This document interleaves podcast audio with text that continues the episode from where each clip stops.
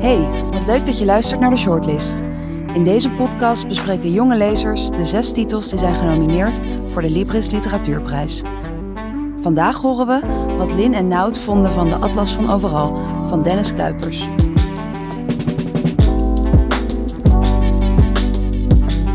Hartelijk hallo, ik eh, ben Nout Katerberg. Ik studeer filosofie in Groningen. Hoi, ik ben Lin Kok. Ik uh, studeer kunst in Groningen ook. En ik heb filosofie gestudeerd, daar ken ik Nout ook van. En uh, lees je veel, Lin? Of graag? Nou, dat is een goede vraag. Ik vind zelf dat ik redelijk lees, tenminste niet veel. Maar ik bedoel, ik ben niet vies van een boek. Maar mijn ouders zouden zeggen dat ik heel weinig lees, maar ze zijn schrijvers. Dus zij willen wel waarschijnlijk dat ik veel meer lees. Laten we het ophouden dat ik oké lees, maar vooral veel films kijk. Oké. Nou, ik, ik lees laatste tijd wel veel, maar eerder niet zoveel. En ik lees graag autofictie en graag Nederlandse literatuur. En dat is geniaal, want wij hebben hier het boek De Atlas van Overal van Dennis Kuipers. En dat is, wordt vaak gezegd, autofictie. Lin, kun jij vertellen waar het over gaat misschien? Um, de Atlas van Overal van Dennis Kuipers gaat over de zoektocht naar zijn vader. Um, hij heeft niet zo'n goede band met zijn vader. De vader is een Turkse immigrant en hij spreekt ook niet zo goed Nederlands daardoor. En Dennis spreekt geen Turks, dus ja, dat loopt al sowieso in de jeugd niet heel goed. Zijn vader is ook best wel agressief. Um, maar Dennis heeft het gevoel van, ik ken mijn vader eigenlijk niet, waardoor ik mijzelf ook niet echt ken. Um, dus ik denk dat hij dit een beetje een zoektocht is, ook naar zichzelf, ook naar het vaderschap. Ja, en wat misschien wel belangrijk is om te benoemen, Dennis die is opgegroeid in Hengelo en die is op zijn twintigste ongeveer naar de Verenigde Staten verhuisd. En sindsdien heeft hij eigenlijk nagenoeg geen contact onderhouden met zijn, uh, met zijn vader. Die heeft hij gewoon al uh, ongeveer twintig jaar niet gesproken. En op het moment dat hij zelf kinderen krijgt, loopt hij tegen een aantal dingen aan, allemaal frustraties, die hij heel erg herkent van zijn vader. En dat is erg confronterend, omdat hij ja, niet op zijn vader wil lijken, want dat was helemaal geen leuke vader voor hem. Dus zijn zoektocht naar zichzelf, zijn eigen vaderschap en naar zijn eigen vader wordt geïnspireerd door het feit dat hij zelf kinderen krijgt. Ja, precies. En dat is heel erg belangrijk voor de stijl, want um, in een interview zei hij ook dat hij eigenlijk gewoon 40 pagina's aan aantekeningen had gemaakt en die aan zijn uitgever had gestuurd. En die uitgever die zei tegen Dennis, Dennis, dit wordt een boek. En toen dacht Dennis, oh, oké, nou dan gaan we dat doen. En toen is hij eigenlijk gewoon op dezelfde manier doorgegaan. En eigenlijk tussen het in bad stoppen van zijn kinderen en het eten geven en het flesjes opwarmen of whatever, uh, schreef hij constant een paar zinnen op waar hij dan vervolgens lang op ging reflecteren. Uh, en dan weer een aantal zinnen schreef. En zo volg je eigenlijk het gedachteproces van Dennis. En dat is een best wel fragmentarische stijl. Misschien kun jij daar wat over zeggen?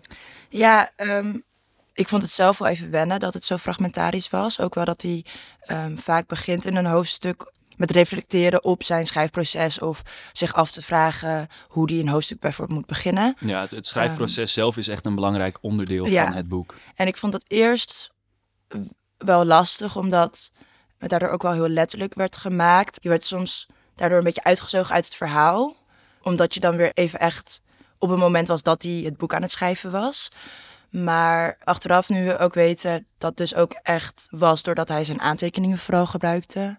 En dat daar het boek door is ontstaan, zou ik het denk ik nu ook wel anders lezen. In de zin van dat hoort dan echt bij het boek. Ja, ik zou het ook nog wel een keer willen lezen, inderdaad. Want ik heb me eigenlijk, het boek is verdeeld in twee delen. Het eerste deel is rusteloosheid en het tweede deel is eindeloosheid. In het eerste deel heb ik me heel erg geërgerd aan de stijl. Maar in het tweede deel begon ik steeds beter te begrijpen waarom hij dat deed. Het is ook best wel wat om na twintig jaar geen contact met je vader, om dan uh, opeens echt duidelijk op zoek te gaan naar je vader en wat zijn vaderschap heeft betekend voor jouw vorming als persoon.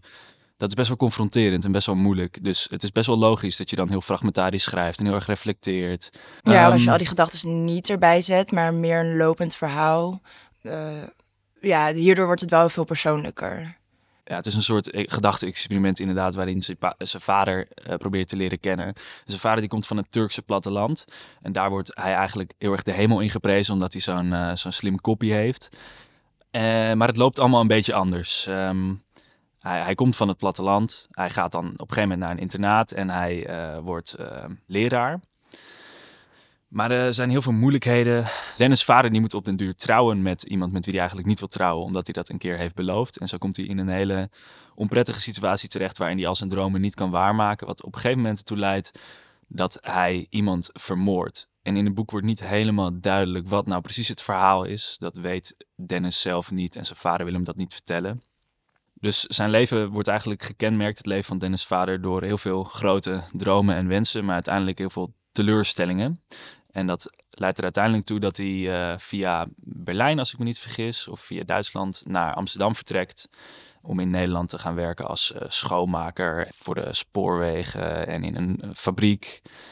Um, en dan uiteindelijk een brief krijgt met de vraag of hij Turks wil lesgeven in Hengelo. En daar ontmoet hij de moeder van Dennis, die daar ook juf is.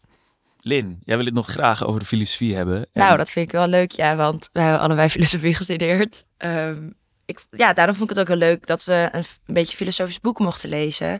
Want Dennis maakt veel referenties naar um, dingen die wij ook hebben geleerd op onze studie. Ja, en ook naar psychologie. Zijn vrouw is ook psycholoog. Dus ja, precies. Psychologie, filosofie is erg belangrijk in het boek. En ook wel mooie zinnen daarover. Hier heb ik een citaat over eigenlijk gedachte-experiment dat alles wat wij meemaken ook in andere wereld net anders hadden kunnen zijn door de keuze die we maken. Um, hier de quote is: De veelwerelden-interpretatie uit de kwantummechanica suggereert dat elk mogelijke verleden en elk mogelijke toekomst hun eigen universum vormen. Bij elke keuze die we maken splitst ons leven, onze wereld, zich in meerdere alternatieve levens of werelden tot op het oneindige toe. Maar ik denk dat wij ons niet bewust horen te zijn van deze andere levens, deze bijna levens. Ik vind dit wel een belangrijk stukje, omdat hij nou, dus sowieso heel erg wel dagdroomt over die verschillende werelden. Maar hij probeert dat ook eigenlijk in zijn boek te doen. Hij probeert van zijn vader al die verschillende mannen te maken, hoe zijn vader wel kan zijn. En jij zei al heel mooi van bijvoorbeeld de man in Turkije, hoe zijn vader daar is. Dat is een heel belangrijk voorbeeld over die andere wereld die er had kunnen zijn. Ja, want als zijn vader niet was vertrokken, daar heeft hij het ook vaak over. Van dan was Dennis er dus niet geweest. En was zijn vader dan misschien wel gelukkiger geweest. Dus dan beschouwt hij eigenlijk dus het bestaan van zijn zoon als een uitkomst van een teleurstellende situatie. Namelijk het feit dat hij nog in Nederland zit.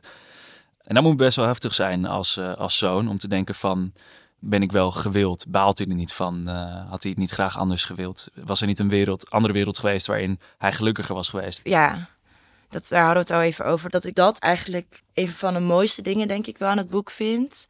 Die filosofie over dat hij zijn vader als verschillende mannen wilt leren kennen. Hij zegt ook, zijn vader heeft in de gevangenis gezeten. Zijn vader is leraar geweest, dichter. Hij is heel erg verliefd op een andere vrouw geweest waar hij niet mee kon zijn. Door een verplicht huwelijk. Die vader is elke keer weer een andere man geweest. Maar hij probeert door dit boek een beetje dat te ontdekken. Die verschillende parallele werelden waarin zijn vader al die versies was van zichzelf. Ja. het, het, is echt een daad van liefde dit. Hij probeert echt zijn vader te begrijpen en eigenlijk misschien zelfs een beetje te rechtvaardigen.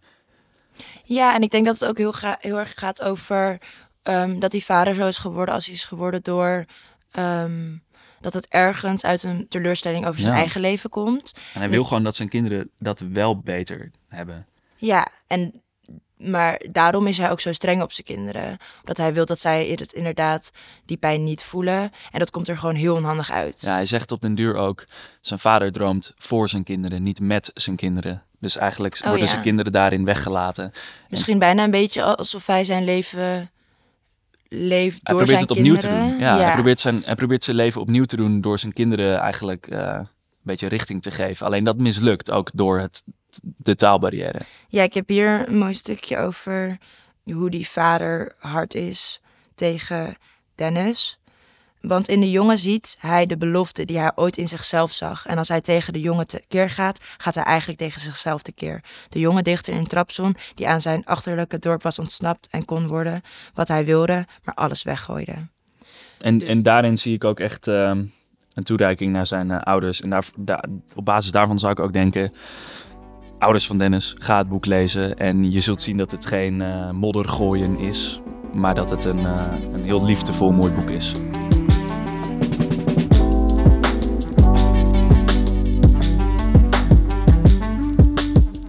Nou, welkom Dennis Kuipers. Um, we hebben net al je boek besproken. Ten eerste gefeliciteerd met je nominatie voor de Libris Shortlist. Dank je. Ben nu in Nederland, waarschijnlijk ook uh, voor interviews. Ja. Hoe is het nu met je? Goed, ja. Ik, uh, even kijken, het is vandaag zondag. dat we dit opnemen. En ik ben uh, donderdagochtend aangekomen, lange vlucht. Dus ja, ik zit nog wel een beetje in een jetlag. Um, Begrijpelijk, ja. Ja, en ja, boekenbal en ik had wat andere dingetjes. Dus uh, het was al meteen van, je, ja, je komt aan het vliegtuig en je gaat meteen de, de drukte in, zeg maar. Maar het is ook wel heel leuk, want ja, het boek staat op die shortlist. Dus Precies. Het is wel een reden om het te vieren, zeg maar. Elk, elk gesprek, elk interview, uh, dit is ja, um, gewoon heel fijn. Je komt dan ook echt als schrijver naar Nederland een beetje. Ja, ja precies. Ja, want ik zit daar en uh, nou ja, ik ben zo'n beetje de enige in mijn omgeving die Nederlands spreekt. Ja. Dus dan is het altijd zoiets van, uh, ja, het bestaat er haast niet of zo. Ja, ja, ja. En dan kom je hier en hier, ja, het leeft hier. Want het is hier natuurlijk, ja, dit is mijn, ja, het boek is hier. En, en mensen kunnen het lezen en kunnen erover praten. En ja, dat is een heel ander gevoel. En over praten, dat gaan wij doen inderdaad. Ja. We hebben er zelf heel veel over gehad. Uh, niet alleen met de podcast, maar ook daarvoor natuurlijk. En um, ja, mogen we dat zeggen? Het is autofictie. Dus staat heel keurig in de flap dat het niet gebaseerd is op een waar verhaal en zo. Maar ik denk wel dat we veilig kunnen stellen dat er een uh, grote parallel in zit met jouw leven. En de personages in het boek, voor ons zijn het personages, maar voor jou zijn dat uh, personen. En uh, nou, we merkten dat het best wel moeilijk is om het daar dan over te gaan hebben, omdat je toch altijd een soort geremdheid ervaart. Maar dat moet voor jou ook heel gek zijn natuurlijk, want jij legt een, een aspect van je leven gewoon uh, voor aan het publiek. Mm -hmm. hoe, hoe, kijk je daar zelf naar? Hoe heb je dat ervaren? Nou ja, het boek is natuurlijk een zoektocht hè, naar, uh, ja, deels naar identiteit. Het is natuurlijk een zoektocht van een zoon naar een vader, maar daar is natuurlijk identiteit is daar een groot, groot onderdeel van. En um, ik heb het idee, de reden waarom die, die, ja, die disclaimer erin staat van het is, ja, het is niet gebaseerd op de werkelijkheid. Het is omdat het natuurlijk, alles is een interpretatie. Ja. Um, dat staat ook in het boek. Van ja, ik heb bepaalde dingen meegemaakt um, die ik op een bepaalde manier heb ervaren en heb opgeschreven. Maar ja, als bijvoorbeeld mijn zus die een grote rol speelt in het boek, die dezelfde dingen heeft meegemaakt, als die um, die dingen op zou schrijven, zou het een heel ander boek opleveren. Dus op die manier vind ik dat, ja, het is toch fictie. Want ja, de werkelijkheid die staat natuurlijk vast. Althans, het is gewoon een, een reeks feiten, zeg maar. Ja. Maar die, ja, iedereen interpreteert die feiten op een andere manier. En dit is mijn versie ervan. Je um, hebt wel eens gezegd in interviews dat je, en ook in het boek zelf trouwens, dat je vaak tussen, tussen het vader zijn door wat notities schreef. Mhm. En dat heeft best wel een grote invloed gehad op de stijl. Ja. In het begin van het boek had ik best wel een beetje moeite met die stijl, omdat het heel fragmentarisch was. Ja. Um, maar zeker in het tweede deel begreep ik heel goed uh, waarom die stijl zo noodzakelijk was. Uh, Um, waarom het misschien wel niet anders kon. Mm -hmm. En ben ik dat juist heel erg gaan waarderen. Wat ik me nou afvraag is, loop je nog steeds met een notitieblokje rond? Uh... Ja, ja, ik heb er ook een bij me nu. Ja, precies. ja, dat doe ik altijd hoor. Nou, ik denk dat heel veel schrijvers dat wel doen. Ja, dat kan ik me wel voorstellen. Ja. Ja. Ik, ik, ken niet heel veel schrijvers, maar het is wel echt een ding. Ja, ja, maar ik schrijf ook met de hand. Ja. Um, ja, deels ook uit noodzaak, omdat ik destijds, ik had heel jonge kinderen, ja nu nog steeds, maar ze zijn nu iets ouder. Ja. En je hebt gewoon niet zo heel veel tijd. En Ja. dan, ja, telkens als ik dan even koffie stond te maken of wat dan ook, als ik even een paar minuutjes had, dan schreef ik wat op. En ja, dat leidde tot die fragmentarische uh, ja, vorm, zeg maar. Maar ze voelde het ook in mijn hoofd goed. Zo van, tijdens het, uh, dan lever je het boek in natuurlijk bij de uitgeverij en dan, dan ga je met de redacteur er doorheen. Maar die vorm voelde gewoon intuïtief goed. Van dit, zo ging het in mijn hoofd. En, Ja, het is ook heel eerlijk tegenover jezelf, lijkt me, ja, zo'n vorm. ja. Ik wilde het ook niet. Uh, ik, ik, had, ik was bang van als je dan zo'n zo'n rauw verhaal hebt, zeg maar. Ik wilde er niet iets heel gekunstelds van maken of zo. Ik wilde het gewoon een beetje die, die vorm behouden. Ja, ja, ik vroeg me ook af, want hierdoor wordt het inderdaad ook minder een roman dan een autobiografie, vond ik tenminste. Maar ik vroeg me af, heb je nog moeite gehad met dat mensen misschien sommige dingen als waar aanzagen, die misschien eerder waren ingevuld dan echt gebeurd? Zeg maar, vond je dat moeilijk om los te laten, dat mensen helemaal hun eigen interpretatie daarop gingen krijgen? Nee, want ik denk dat het altijd al gebeurt natuurlijk. Ik bedoel, eh, het kan met non-fictie of fictie. Um, ik vind het altijd wel interessant dat er bijvoorbeeld nog steeds nieuwe biografieën verschijnen van Elvis of zo. Dan denk je toch ook van Ja, ja, die man ja. die, ja, we weten toch alles van die man. Maar ja, je kan iedereen die, kijkt anders naar. Ja, iedereen kijkt er anders naar. Dus nee, ik heb daar totaal geen probleem mee. Ik vind het juist interessant hoe andere mensen het boek lezen en wat ze eruit halen. Want uiteindelijk, ja, dit boek, je schrijft het toch, nou ja, als je het zelf helemaal los hebt gelaten, is het boek van, van de wereld, zeg maar, van, van, van, van de lezer, niet meer van mij. Ja. Zou er, denk je, misschien ergens schuldgevoelens zitten dat je dit allemaal op papier hebt gezet? Of zou dat niet veranderen aan jouw, aan jouw ehm, alsnog aan jouw belevenis van vroeger?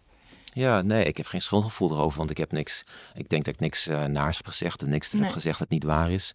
En ja, nogmaals, het is mijn, mijn versie van, van hoe dingen zijn gegaan.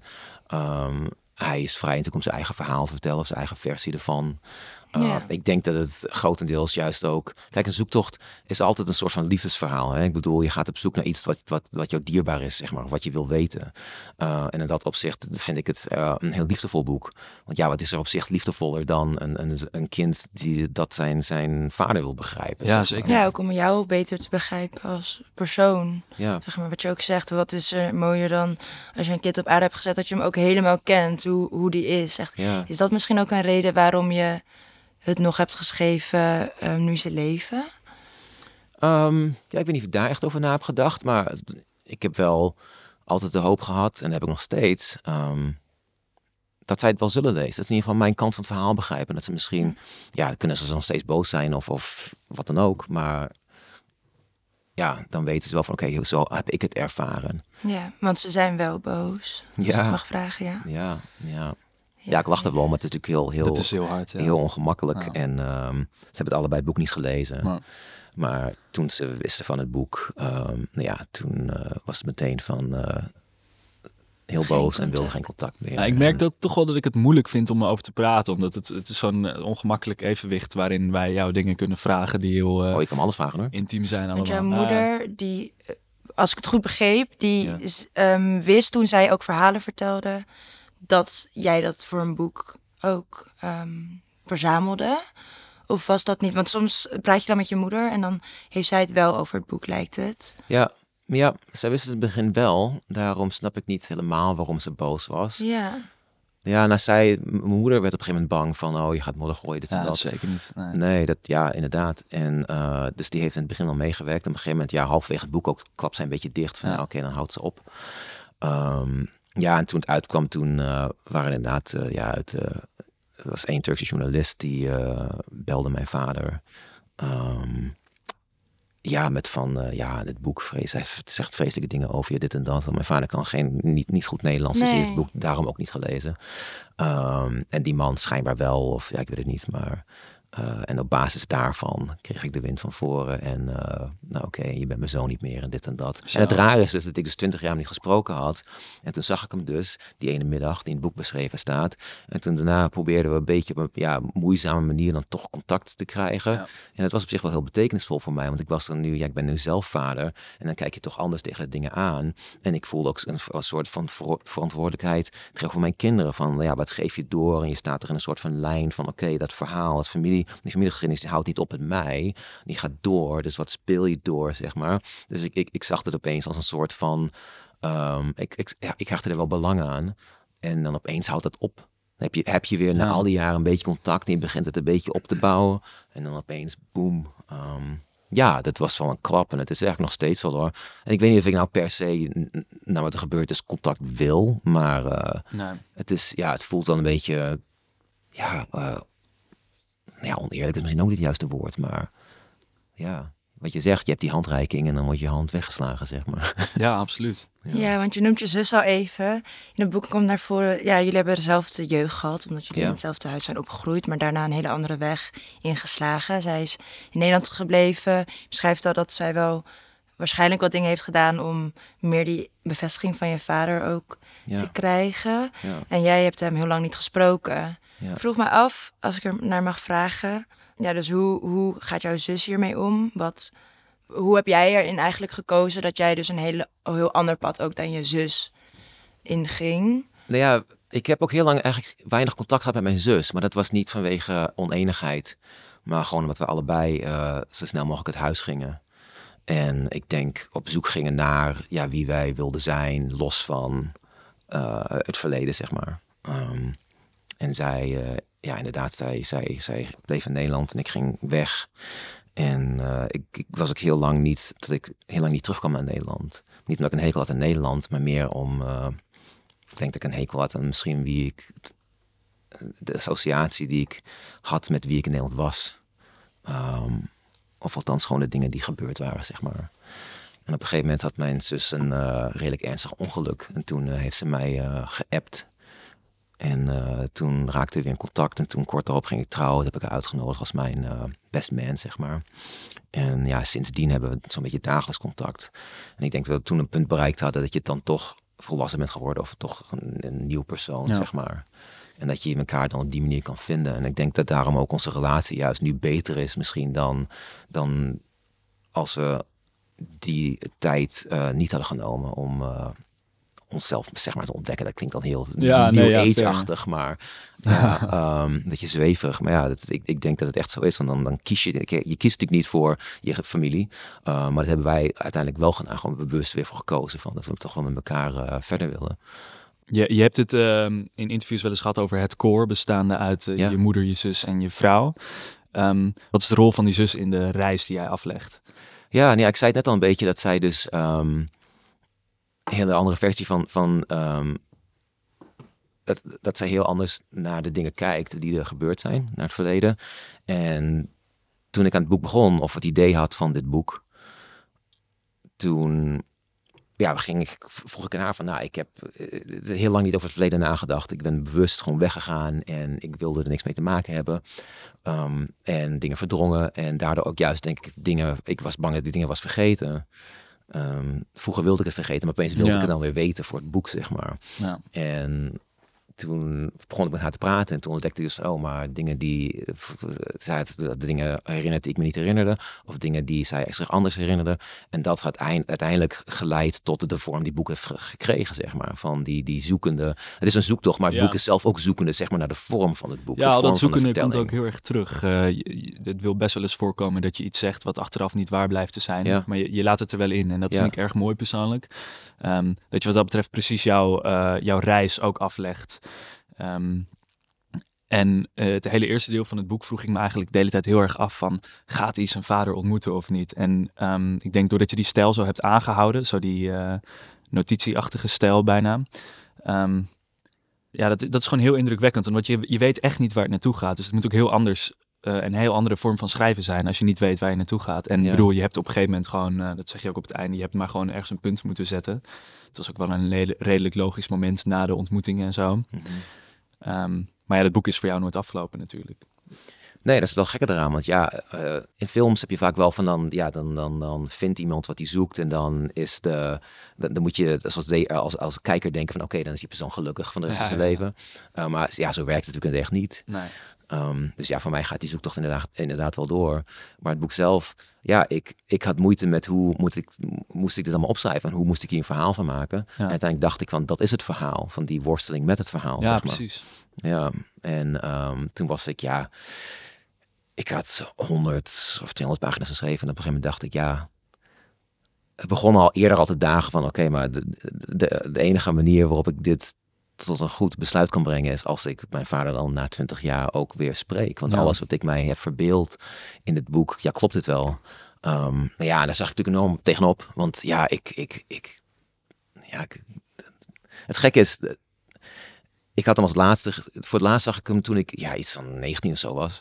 En toen uh, was ik op zich nog ja, natuurlijk jong en ik was toen heel bang voor hem. Ja, ik was altijd bang voor hem geweest. Ja. En dan opeens dan, dan zie je hem weer als, ja, dat is twintig jaar later, maar als volwassene. Maar dat gevoel, ik had nog steeds diezelfde angst. Die ja, je, angst. je, verhouding tot hem is niet veranderd, die ja, stil blijft staan. Ja, nee, maar dan zie je elkaar dus na al die tijd. En is hij enorm veranderd, lichamelijk en ik natuurlijk waarschijnlijk ook. Ja. Maar die gevoelens zijn nog hetzelfde. Dat is een hele rare soort van, ja. Ja, wat ik me afvraag, uh, nu je dit zo zegt, inderdaad.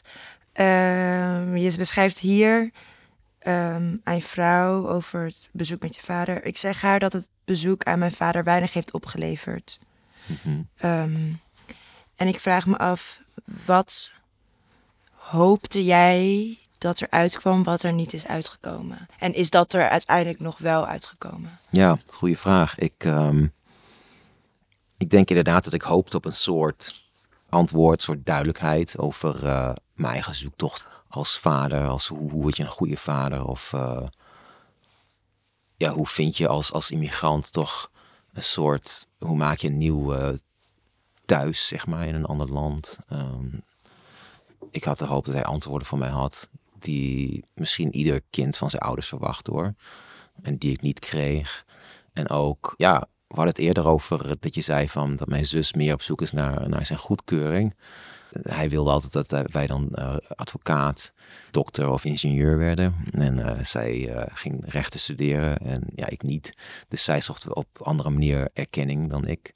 Maar toch, ja, een soort van goedkeuring had ik wel ja, opgehoopt. Ik denk dat, ja, ik weet niet, misschien, ik, ik denk toch dat ieder kind wel eens in zijn leven van zijn ouders wil horen of je hebt het goed gedaan of zo. Of ik ben Ja. trots op je of zo. En eh, het gekke is zelfs dus nadat ik het boek heb geschreven en na, eh, ja, het is nou een jaar uit en het is natuurlijk al twee jaar af. En eh, die reis dat ik dus hem ontmoette, dat was in 2019, dus ook weer drie jaar geleden. Ehm, ondanks alles en ook wat er daarna is gebeurd, geen contact meer willen en zo. Ik denk wel eens van, eh, ja, als mijn vader om een of andere reden zou bellen ehm, en zou zeggen oké, ik ben trots op je. Dat ik dat, dat me dat, dat toch nog wel zou raken. Toch zou denken van, oké, dat is het nou eindelijk. Dat ik dan toch eindelijk ehm, hem niet alleen maar heb teleurgesteld. ja, heel begrijpelijk. Dat, je- dat je daar alsnog op hoopt, denk ik. Ja, Ehm, maar je zou het is denken, ook zo treurig, want het is zo niet nodig, weet je wel. Ja. Er zijn zoveel andere mensen die dat kunnen vertellen, maar het is denk ik heel mens-eigen eh, om dat toch op een bepaalde manier van je ouders te verwachten. Ja. ja, Ik weet het Ja. niet, ik ben, ik ben 22. ja, ja, ja, nee, waarschijnlijk heb je gelijk. En eh, het gekke is, als ik dus elke avond als mijn kinderen naar bed gaan, dan, eh, ja, dan zeg ik dus altijd, ik hou van je, ik ben trots op je. Oh, Oh, elke, ja. elke dag. En ik zeg dan altijd tegen mijn kind, tegen mijn zoon van, je bent mijn zoon. En tegen mijn dochter, je bent mijn dochter. En dat zijn gewoon die drie dingen die ik tegen ze zeg. En dan zeggen zij vaak tegenwoordig van, eh, want ze zijn oud genoeg om een beetje, ja, ehm, In het Nederlands trouwens? Of, eh, ja, het Nederlands. Oké. En ze zijn er oud genoeg om een beetje ja, attitude te hebben, zeg maar. Ja, van, ja, eh, ja. ja, dan zeggen ze, ja, dat weet ik wel, dat weet ik wel. Waarom zeg je dat elke dag? Ja, maar daarom. Dus dat is echt een voorbeeld van hoe je het anders doet dan je vader. Ja, en misschien is het overkill hoor, maar eh dat is gewoon voor mij belangrijk dat zij dat weten. Ja. Van, het maakt niet uit wat je doet, gewoon jij bent genoeg zoals je bent, zeg maar. Ja. Heb je ook dingen die je wel van je vader hebt geleerd, die je graag zelf ook als vader wilt doen? Ja, hij was natuurlijk schrijver en Ja. ja. eh, dichter. Ik heb, ik heb nooit iets van hem gelezen, maar wel eh, de liefde voor boeken van hem overgenomen. Want ik, ja, ik groeide op in een huis vol boeken. niet de juiste boeken. Niet de juiste boeken, nee, dat is zo. Hij vond nooit eh, wat ik las goed genoeg. Maar hij ging dan naar, naar Turkije, ja, vier, vijf, zes maanden per jaar. En dan kwam hij altijd thuis met een enorme koffer vol boeken. Uh, ik heb mijn moeder altijd heel kwaad. Want ja, daar hebben we geen ruimte voor. Maar ja, dat is natuurlijk, wel- ja, ik bedoel, ik ben schrijver. Dus ja, het is wel heel duidelijk. Dat komt van hem natuurlijk. Ja. Maar dingen in opvoeding bedoel ik meer? Ehm, ik denk dat in de Turkse cultuur bijvoorbeeld het wel heel, eh, heel belangrijk is educatie, hè, onderwijs. Ehm, en dat het er heel erg op gehamerd wordt. Althans bij mij thuis en dan bij de Turkse mensen die ik toen kende. Dus ik zal niet voor de hele Turkse gemeenschap spreken. Maar eh, het belang van ja, leren. Ik ben misschien niet zo, zo eh, dwingerig als mijn vader met mij was. Maar wel met mijn kinderen van oké, het is belangrijk om, om te lezen en, en te schrijven en, en naar school te gaan en, en kennis op te doen en de wereld niet alleen vanuit jouw oogpunt te zien, maar ja, ehm, dus dat, dat is iets wat, wat ik ook wel van hem heb overgenomen. En dan maar hopelijk dan op een positievere manier, zeg maar. Ja. Dus niet op een, op een manier van, oh, je weet niet genoeg, maar juist van, ga meer leren, want er is zoveel te weten. Ja. Voel je trots op je Turkse kant? Jawel, ja. En ik, ik- er zijn heel veel dingen eraan die ik prachtig vind. Ehm, maar het is ook moeilijk om dat helemaal te claimen. Omdat ik wat ik zeg, ik bedoel, ik ben dan wel half Turks opgevoed, maar zonder de taal. eh, maar bijvoorbeeld wel met het eten en met de mensen. En met, je gaat naar de Turkse winkel en je gaat naar de markt en dat soort dingen. Maar bijvoorbeeld, ja, ik was, eh, vorige maand was ik hier en toen vloog ik door, of vloog ik via Istanbul. Nou ja, en dan laat je je paspoort zien en dan moeten die mensen, oh, je Turks voornaam. En dan beginnen ze met je te praten. En dat is dan op zich wel gewoon wel leuk. Van ja, oké. Ehm, maar ja, ik kan niet echt claimen van dat ik, ehm, dat ik echt eh volbloed Turk ben of zo natuurlijk. Want ja, daar heb ik gewoon de, de, de, de, de basiskennis niet voor. Nee, ik ben geïnteresseerd, maar dit is misschien niet heel relevant. Maar, eh, want je vader heeft wel natuurlijk, omdat hij toen immigrant was, van misschien wel veel racisme meegemaakt. Of eh, gewoon het gevoel dat hij hier niet thuis is en dat mensen dat gevoel ook niet aan hem geven. Heb jij dat nu nog? Dat ik racisme meemaak. Ja. Ehm, nou, nee, nee, eigenlijk niet. Want eh, dat is ook de reden waarom ze mij een Nederlandse achternaam gaven. Ja, ook dat klopt niet helemaal. Dat, dat zeiden ze vroeger altijd. Dat ik Ja. mijn moeders achternaam heb en dus een Turkse voornaam. ehm, zodat ik geen, eh, niet het doelwit, doelwit zou worden van racisme. Dat bleek later gewoon te zijn van hij kon mij niet erkennen vanwege de, de Nederlandse wet. En daarom Hij was, was er- getrouwd. eh, ja, hij was al ja. getrouwd. Oh, dat is hij nog steeds Ja. hoor, met zijn eerste vrouw. Maar goed, dat was altijd de reden die werd gegeven. Ehm, dus nee, ik, ik- dat is mij ja, wel bespaard gebleven. Ehm, Ik maak het meer mee met bijvoorbeeld, en mijn vrouw komt dan uit El Salvador. Dus die heeft daar meer, veel meer mee te maken dan ik. Mijn vader is ook veel donkerder dan ik. Dus ja, ik denk als de mensen mij zouden zien, dan denken ze gewoon Nederlander. Eh, mijn vader is echt heel, ja, heel donkere huidskleur, zeg maar. Ehm, dus ja, als ik niet een Turkse voornaam had gehad, dan zou niemand dat eh, hebben geweten. Dat Nee. ik half Turks ben. Ehm, even terug naar een ehm, hoofdstuk in het boek waar het over de dood gaat van je vaders tweede zoon. Ja.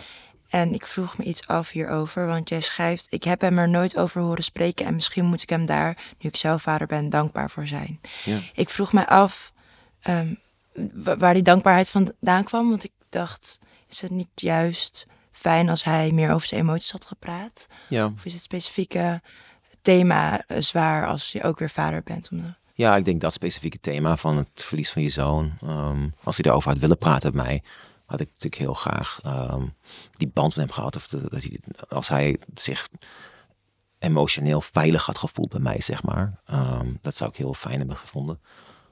Maar ja, het is natuurlijk vreselijk iets. En daar wil je zelf niet over nadenken van dat je je kind kan verliezen. En dat is ook Nee. een reden waarom ik denk, wat ik eerder al zei, dat het een liefdevol boek is. Want ik probeer hem wel te begrijpen. En dat gewoon van, oké, ik, ik zeg ook aan het eind van het boek van, ik, eh, ik praat het niet goed wat er is gebeurd. Ehm, ik vergeef het niet of zo, maar ik begrijp het wel. Vanwege dat soort dingen. Bedankt dat je met ons in gesprek wou. Ja, graag gedaan. Ehm, heel interessant. Geeft ook weer meer Absoluut. lagen aan het boek. Dankjewel voor het schrijven en voor dit gesprek. We, we wensen je heel veel succes 9 mei. Ja. Hoe kijk je naar de uitreiking? Ja, spannend natuurlijk. Het komische is als mensen zeggen van veel succes, denk ik altijd van ja, ik kan er niks meer aan doen. Nee, dat is ik heb het al gedaan. Het Ja. is geen Ja. eh, hardloopwedstrijd of zo. Ehm, ja, heel spannend. Het is natuurlijk een enorme eer. Ehm, en natuurlijk, ja, je hoopt dat je wint. Maar ik vind dit überhaupt toch gewoon een soort van stempel op je schrijverschap. Van oké, Ja, nou ja, ik, eh, ja ik, ik word gezien en eh, ik ben toch wel goed genoeg. in, Ja, althans toch wel een vestiging van het ja, publiek. In dit, ja, in schrijven. Ja. Ja, enorm bedankt. Dank jullie wel.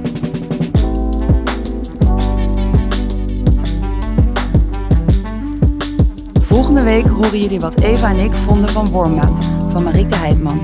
Wil je geen aflevering missen? Volg ons dan in je favoriete podcast-app. Verder kun je ons vinden op Facebook en Instagram als Libris Nieuws. Tot volgende week.